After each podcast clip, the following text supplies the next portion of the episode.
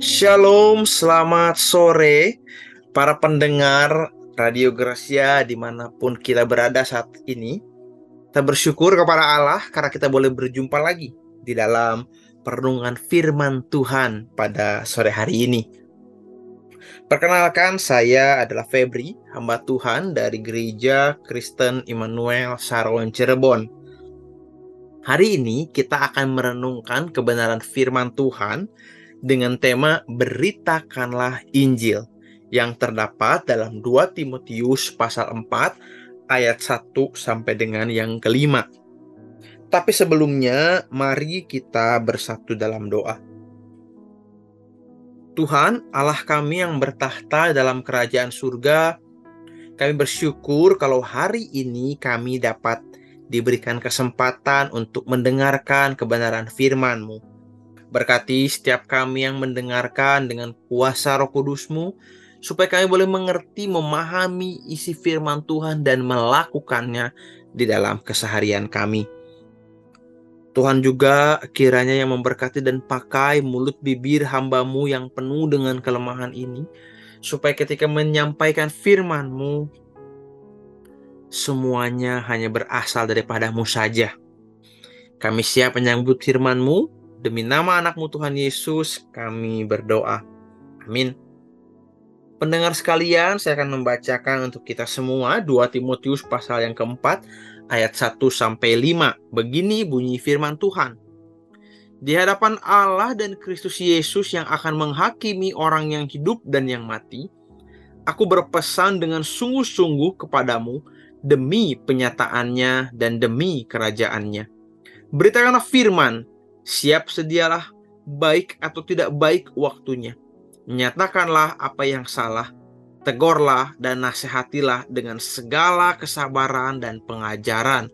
Karena akan datang waktunya orang tidak dapat lagi menerima ajaran sehat, tetapi mereka akan mengumpulkan guru-guru menurut kehendaknya untuk memuaskan keinginan telinganya. Mereka akan memalingkan telinganya dari kebenaran dan membukanya bagi dongeng. Tetapi kuasailah dirimu dalam segala hal. Sabarlah menderita. Lakukanlah pekerjaan pemberita Injil dan tunaikanlah tugas pelayananmu. Amin. Sedemikian jauh pembacaan firman Tuhan. Para pendengar sekalian, ketika saya berkata beritakanlah firman, saya rasa dua kata ini atau satu frasa ini merupakan frasa yang tidak asing bagi kita sebagai orang percaya.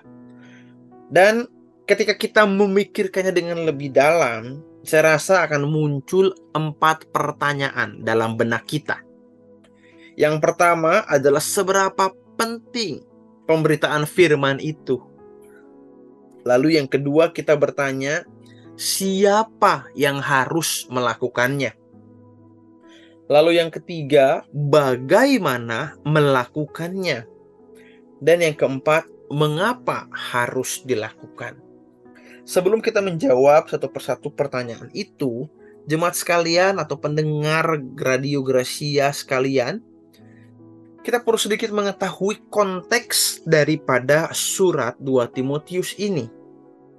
Saudaraku, 2 Timotius atau surat 2 Timotius ini adalah surat yang ditulis terakhir dari Rasul Paulus untuk Timotius.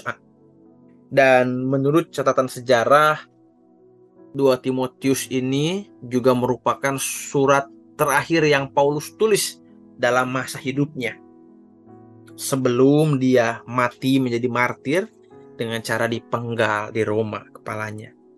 Nah, inilah surat 2 Timotius itu. Lalu siapa Timotius? Mungkin dari kita udah ada yang tahu begitu ya. Tetapi mungkin ada yang belum. Jadi 2 Timotius ini atau Timotius ini sendiri adalah seorang yang masih muda. Beberapa penafsir mengatakan bahwa tuh Timotius ini adalah seorang muda yang kira-kira usianya sekitar 30 tahunan begitu. Pada masa itu ini termasuk cukup muda. Dan juga dia adalah seorang anak rohaninya Paulus yang memang Paulus utus untuk menjadi gembala di jemaat Efesus. Jadi Timotius ini juga rekan pelayanan Paulus.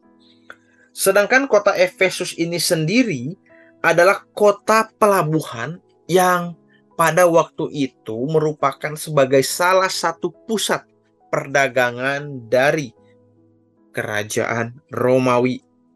Di mana ketika banyak sekali orang yang e, berdagang di sana, banyak orang bertemu di sana, muncul perpaduan-perpaduan kebudayaan dari berbagai macam etnis budaya di sana. Dan maka dari itu banyak juga agama-agama terutama para penyembah-penyembah berhala yang muncul di sana. Salah satunya adalah mereka menyembah Dewi Artemis, Dewi kesuburan, di mana cara menyembahnya yaitu dengan melakukan pelacuran bakti. Nah, kalau kita melihat kota Efesus ini di mana ya? Kalau di peta sekarang adalah di Turki, begitu ya, yang terkenal dengan Kapadokianya. Sampai dengan bagian ini kita sudah mengerti dan sudah sedikit tahu latar belakang daripada surat 2 Timotius ini. Sekarang mari kita menjawab keempat pertanyaan yang tadi sudah saya sebutkan. Kita akan mendalami satu persatu ayat ini. Saya akan membacakan sekali lagi ayat yang ke-1 sampai dengan 2a.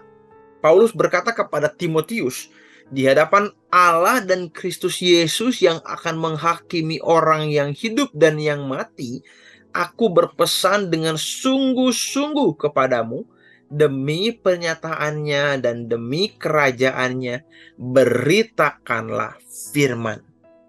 Saudaraku kalau kita membayangkan bagian ini, saya rasa kita harus sadar.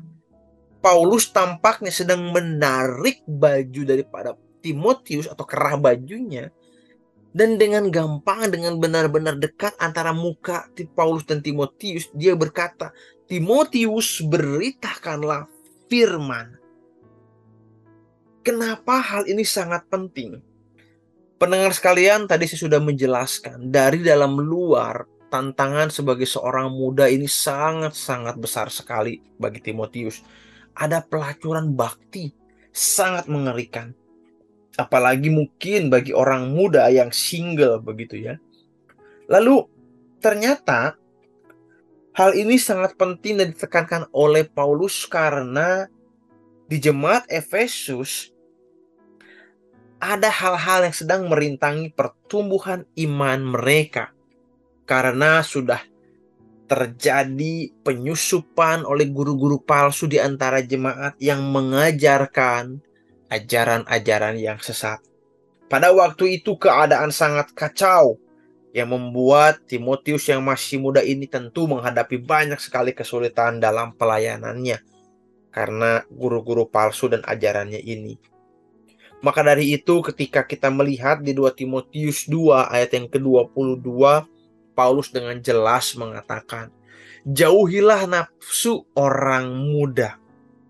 Dia katakan Sebab itu, jauhilah nafsu orang muda, kejarlah keadilan, kesetiaan, kasih, dan damai bersama-sama dengan mereka yang berseru kepada Tuhan dengan hati yang murni. Saudara Paulus sudah mengantisipasi nafsu orang muda yang mungkin timbul dalam diri Timotius. Sebagai orang muda, tentu dia pengen sekali didengar, diikuti, keinginannya dan apalagi sebagai pemimpin dia ingin dihargai. Dan di masa itu tampaknya para jemaat lebih menghargai dan mendengarkan guru-guru palsu itu daripada Timotius yang masih muda ini. Jadi karena Paulus sadar akan hal itu, Paulus dengan tegas menasihati Timotius. Justru di dalam keadaan yang sangat kacau balau seperti itulah firman harus diberitakan. Jadi seberapa penting kebenaran firman Tuhan ini yang disampaikan oleh Timotius kepada jemaatnya tentu sangat-sangat penting. Bahkan kalau kita membaca di Efesus pasal 6 ayat yang ke-18 sampai 20, sebenarnya tantangan untuk memberitakan firman Tuhan bagi Paulus sendiri itu sangat-sangat sulit jemaat sekalian. Kita mengenal Paulus adalah seorang pengkhotbah yang baik, penjangkauan jiwa yang sangat baik, tetapi dengan sadar Paulus meminta doa kepada jemaat di Efesus agar dikaruniakan perkataan yang benar, keberanian untuk memberitakan rahasia Injil, supaya dia dapat menyatakan firman itu dengan sebagaimana mestinya. Jadi karena Paulus sendiri mengalami betapa sulitnya memberitakan Injil di tengah segala situasi yang kacau balau itu, dia memohon dukungan doa daripada jemaat di Efesus. Dan hal ini pun yang dia ajarkan kepada Timotius. Meskipun hal itu sulit, tetapi firman Tuhan harus tetap dikabarkan. Karena firman Tuhan itu sangat penting bagi kehidupan orang-orang percaya. Kalau kita perhatikan ayat yang pertama ini mengapa sangat penting? Pertama, karena Allah akan mengawasi Timotius yang adalah pelayan Allah itu sendiri. Sehingga dia harus benar-benar memperhatikan hidupnya dan pekabaran Injil itu sendiri. Lalu yang kedua adalah karena Kristus akan datang kali yang kedua. Tentu hal ini bagi orang percaya merupakan suatu hal yang sangat dinanti-nantikan. Karena kita akan mendapatkan reward begitu dari Allah. Tetapi bagi Timotius sendiri hal ini perlu disadari. Kedatangan Allah atau Kristus yang kedua kali itu juga merupakan penghakiman. Jangan sampai orang-orang yang belum percaya itu belum pernah mendengar firman Allah. Dan Timotius harus mengerjakan apa yang dia lakukan selama ini dengan sungguh-sungguh dengan kemurnian. Sekarang mari kita perhatikan begitu ya, kata beritakanlah firman. Para pendengar sekalian yang dikasih Tuhan, beritakanlah firman di dalam bahasa aslinya ini dalam bahasa Inggrisnya sih diterjemahkan dengan lebih baik begitu ya. Preach the word begitu. Beritakanlah firman.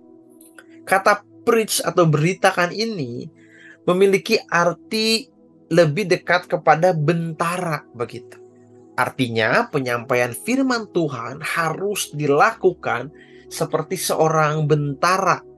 Bentara ini adalah pembawa pesan raja.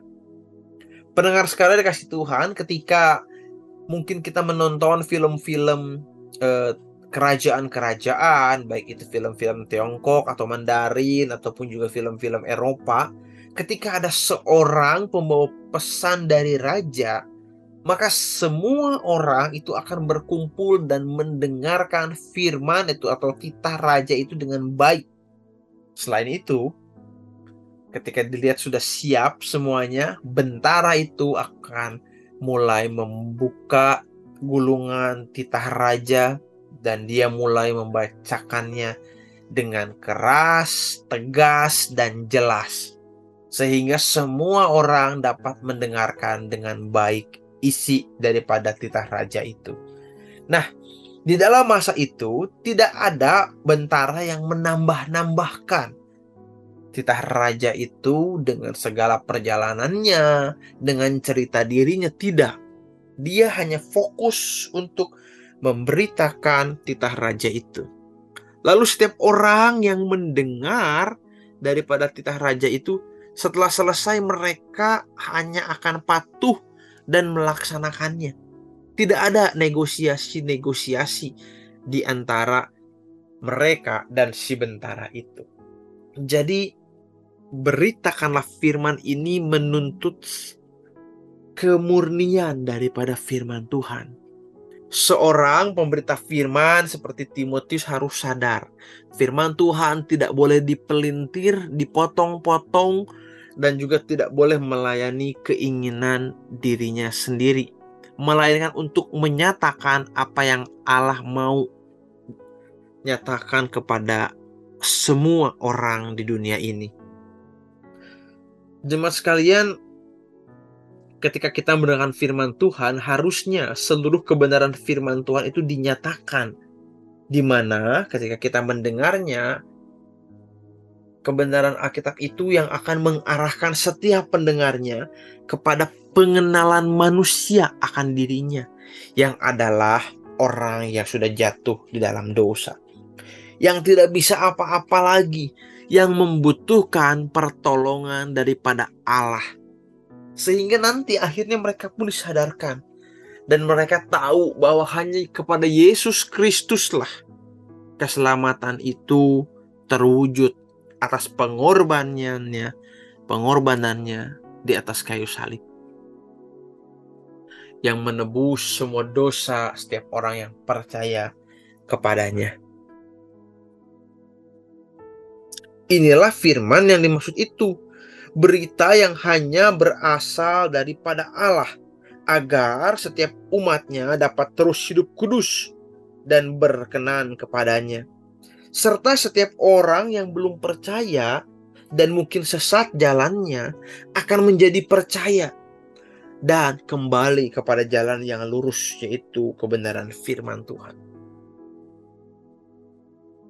Pendengar sekalian, ketika merenungkan bagian ini, saya pun mulai merefleksikan kepada diri sendiri.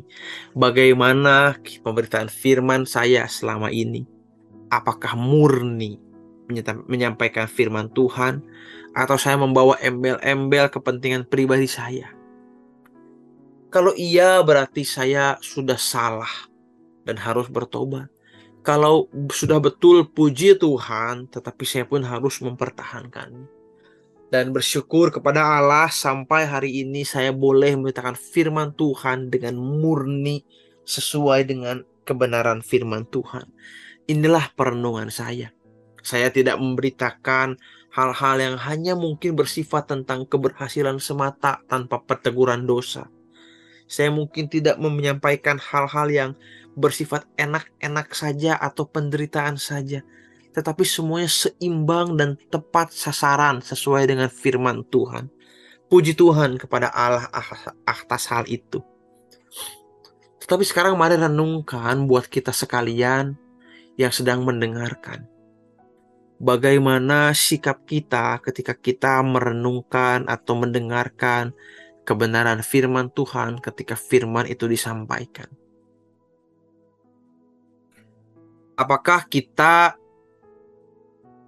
sibuk dengan kegiatan kita sendiri, dengan pikiran kita sendiri, di mana kita tahu bahwa hari ini segala sesuatu itu sudah ada di handphone begitu ya. Dan pada masa ini banyak sekali gangguan-gangguan yang membuat kita hilang fokus secara khusus ketika kita kurang fokus kepada kebenaran firman Tuhan.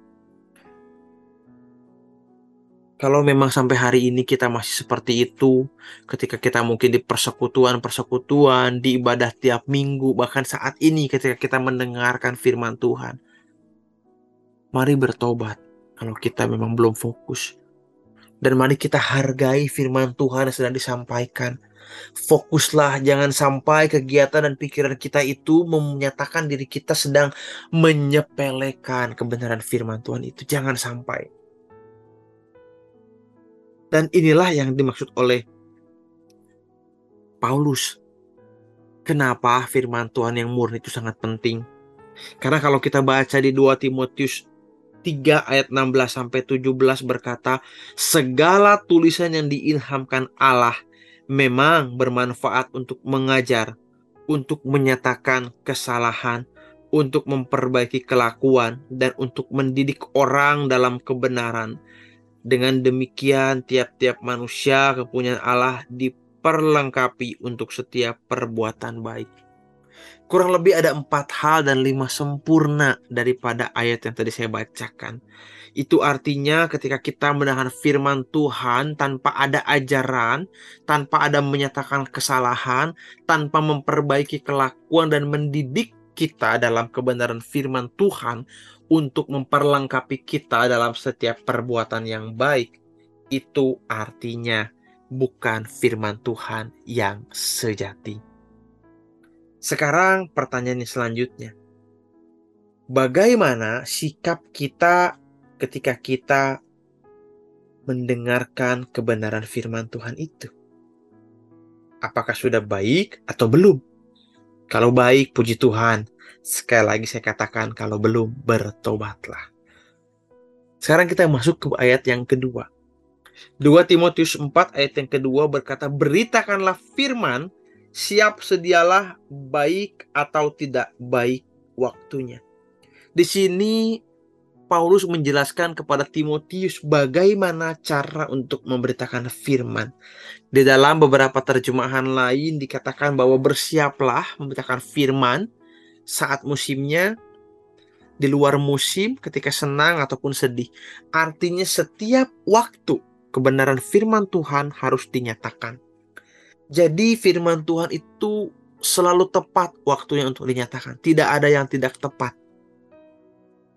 Tetapi bagaimana mungkin Timotius bisa mengatakan atau siap menyatakan kebenaran firman Tuhan kalau dia tidak pernah dipenuhi oleh firman Tuhan? Karena ketika kita dipenuhi oleh firman Tuhan, sebagai orang percaya kita tahu firman Tuhan itu penting, kita akan benar-benar bisa sungguh-sungguh memahami betapa kita membutuhkan firman Tuhan itu. Dan akhirnya kita pun ingin terus membaca firman Tuhan itu. Sehingga lambat laun kita terus dipenuhi oleh firman. Dan ketika kita penuh oleh firman, otomatis kita ingin menyatakan firman itu kepada semua orang. Selanjutnya Paulus mengatakan, Bagaimana caranya? Yaitu dengan menegur yang salah, menyatakan apa yang salah, menegur dan menasehati. Artinya ketika kita menyatakan firman Tuhan, kita harus menyentuh logikanya, hatinya atau moralnya, dan emosinya supaya setiap orang yang mendengar firman Tuhan sadar bahwa mereka sedang salah dan firman Tuhan adalah kebenaran yang sejati. Supaya mereka juga tahu bahwa hanya Allah lah satu-satunya juru selamat dan mereka sedang bobrok karena dosa. Maka dari itu, pendengar sekalian kasih Tuhan, Paulus juga mengatakan ketika kita menyampaikan firman Tuhan, kita harus penuh dengan kesabaran dan pengajaran Artinya tidak ada waktu yang instan untuk menyampaikan firman Tuhan itu kepada seseorang. Butuh terus dibimbing dengan ajaran-ajaran dan didikan sampai mereka berubah dari pendosa menjadi pengikut Yesus yang sejati. Inilah yang disampaikan oleh Paulus kepada Timotius begitu ya. Lalu kita mulai masuk ke ayat 3 dan yang keempat. Mengapa membacakan firman itu harus dilakukan? Karena kata Paulus kepada Timotius akan ada waktunya orang-orang percaya itu sudah tidak mau lagi mendengar ajaran yang sehat. Mereka ingin mengumpulkan guru-guru yang sesuai dengan keinginan mereka supaya telinga mereka itu puas dimanjakan oleh apa yang ingin mereka dengar. Dan ini yang Timotius harus perhatikan. Memang orang-orang percaya mungkin sampai hari ini sudah ada juga mungkin ini kan masa depan. Tetapi mungkin hari ini sudah ada juga orang-orang percaya yang nggak mau mendengarkan firman Tuhan yang keras, yang berkaitan dengan dosa. Apalagi sekarang zaman pasca modern, di mana kebenaran setiap orang itu memiliki kebenarannya masing-masing. Kita nggak boleh memaksakannya. Tapi firman Tuhan ingin mengatakan bahwa hanya Alkitablah yang benar-benar sejati. Dan itu perlu kita tunjukkan. Karena ketika semua itu terjadi, justru firman Tuhan yang murni harus dinyatakan. Supaya menjadi penawar bagi racun dunia yang merusak dan menyesatkan iman setiap orang yang percaya. Bahkan orang-orang yang belum mengenal Kristus. Terakhir, Paulus mengatakan kepada Timotius ketika semua itu terjadi, kuasailah dirimu dalam segala hal. Artinya kuasai di sini adalah digambarkan dalam terjemahan asli, eh, bahasa aslinya itu sober dalam bahasa Inggrisnya. Artinya dia harus mampu menguasai diri, tidak seperti orang yang mabuk, yang mungkin sempoyongan jalannya atau tidak bisa bergerak sama sekali. Melainkan orang yang sadar, yang waras, yang tahu mau ke mana dia melangkah. Karena ketika ini terjadi pasti tidak mudah bagi dia. Dan ketika semua kekacauan itu terjadi, saya rasa kita pun yang menyampaikan firman Tuhan mulai sedikit tergoyahkan untuk mengikuti keinginan pasar itu. Dan di mana keinginan pasar tentu bahkan banyak orang yang menyukainya, bukan? Tapi Paulus pun mengatakan, ketika itu pun terjadi, sabarlah menderita. Artinya ketika firman Tuhan disampaikan dan ada orang yang tersinggung, dalam pemikiran saya, bukan tersinggung sebenarnya. Tetapi mereka sudah tersentuh oleh firman Tuhan yang benar dan sejati itu, tetapi mereka enggan dan menolaknya sehingga mereka marah dan menyerang si pemberita firman. Dan di sinilah Timotius harus bersabar. Di tengah segala kekacauan itu, di tengah segala mungkin hal yang menyerang dia, firman Tuhan harus terus diberitakan penginjilan harus dilakukan tanpa kecuali dan tanpa alasan. Karena itulah tugas dan panggilan daripada Timotius sebagai gembala. Pendengar sekalian dikasih Tuhan, sekarang kita sudah mengerti begitu ya. Bahwa memberitakan firman Tuhan itu sangat-sangat penting karena akan membawa orang kepada keselamatan, membuat orang semakin mengenal Allah dan hidupnya semakin berkenan kepada Allah. Yang kedua, siapa yang harus melakukan firman, menyampaikan firman Tuhan? Semua orang percaya. Meskipun dalam pikiran kita ini adalah seorang pendeta atau gembala saja, hamba Tuhan yang menyampaikan firman Tuhan, enggak. Semua orang harus menyampaikan firman Tuhan. Semua orang percaya maksud saya. Bukankah setiap orang percaya mendapatkan amanat agung daripada Allah?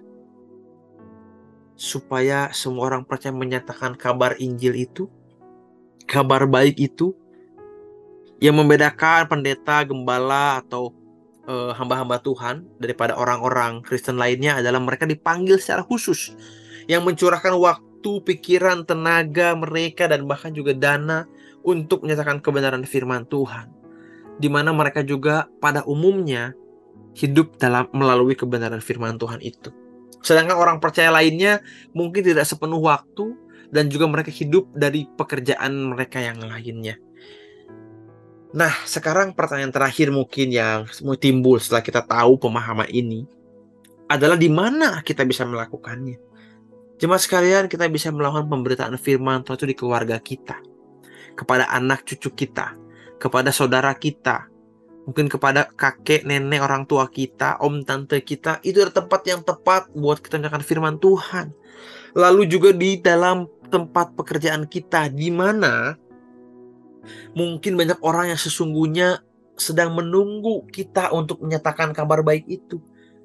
Daripada kita berani mengambil resiko dengan marah-marah kepada teman kantor atau bawahan kita, Kenapa kita nggak pakai perkataan kita untuk menyampaikan kebenaran firman Tuhan yang memiliki dampak sampai kepada kekekalan? Lalu yang ketiga adalah di lingkungan tempat kita tinggal. Di mana kita harus mencari cara di RT RW kita, tetangga kita supaya mereka bisa mengenal firman Tuhan melalui diri kita. Dan yang terakhir tentu saya rasa di gereja di gereja adalah tempat yang aman buat kita untuk menyatakan firman Tuhan, sharing firman Tuhan apa yang kita dapat. Bahkan kalau kita masih merasa takut, saya rasa pelayanan guru sekolah minggu menjadi pelayanan yang tepat untuk kita menyatakan firman Tuhan. Di mana mereka anak-anak ini sudah haus menyatakan firman Tuhan, bahkan setiap kita yang masuk menjadi guru sekolah minggu akan dilatih sehingga kita mampu menyatakan firman Tuhan dengan baik dan membentuk generasi-generasi Kristen berikutnya yang semakin berkenan di hadapan Allah. Jemaat sekalian atau pendengar Radio Gracia di mana pun kita berada, sampai di sini firman Tuhan saya sampaikan, biarlah kita boleh semakin semangat untuk menyampaikan firman Tuhan di mana pun kita berada, mulai hari ini sampai selama-lamanya. Mari kita berseru dalam doa. Tuhan Yesus, terima kasih untuk firman-Mu. Biarlah kami boleh terus melakukan firman-Mu dalam kehidupan kami, dalam berbagai macam kondisi hidup kami, boleh kami boleh terus menyampaikan firman-Mu dan kami boleh terus dipenuhi oleh kebenaran firman-Mu. Terima kasih Bapak yang doa kami. Demi nama anakmu Tuhan Yesus, kami berdoa dan mengucap syukur. Haleluya. Amin. Sampai di sini kebenaran firman Tuhan. Dan saya mengundang buat setiap kita yang sedang mendengarkan dan belum memiliki tempat ibadah tetap, pada hari Minggu ini ada ibadah jam 7 pagi di GKIM Saron Cirebon dan juga ada ibadah jam 9.30 pagi di GKIM Saron Cirebon. Itu adalah ibadah kaum muda tepatnya. Dan juga ada sekolah minggu jam setengah 8 pagi di GKIM Saron Cirebon. Saya menantikan kehadiran setiap kita semua yang belum memiliki tempat beribadah supaya sama-sama kita boleh bersekutu dan beribadah kepada Allah pada minggu ini tanggal 2 Oktober dan juga akan disertai dengan perjamuan kudus. Sampai di sini dan sampai jumpa di lain waktu. Tuhan Yesus memberkati.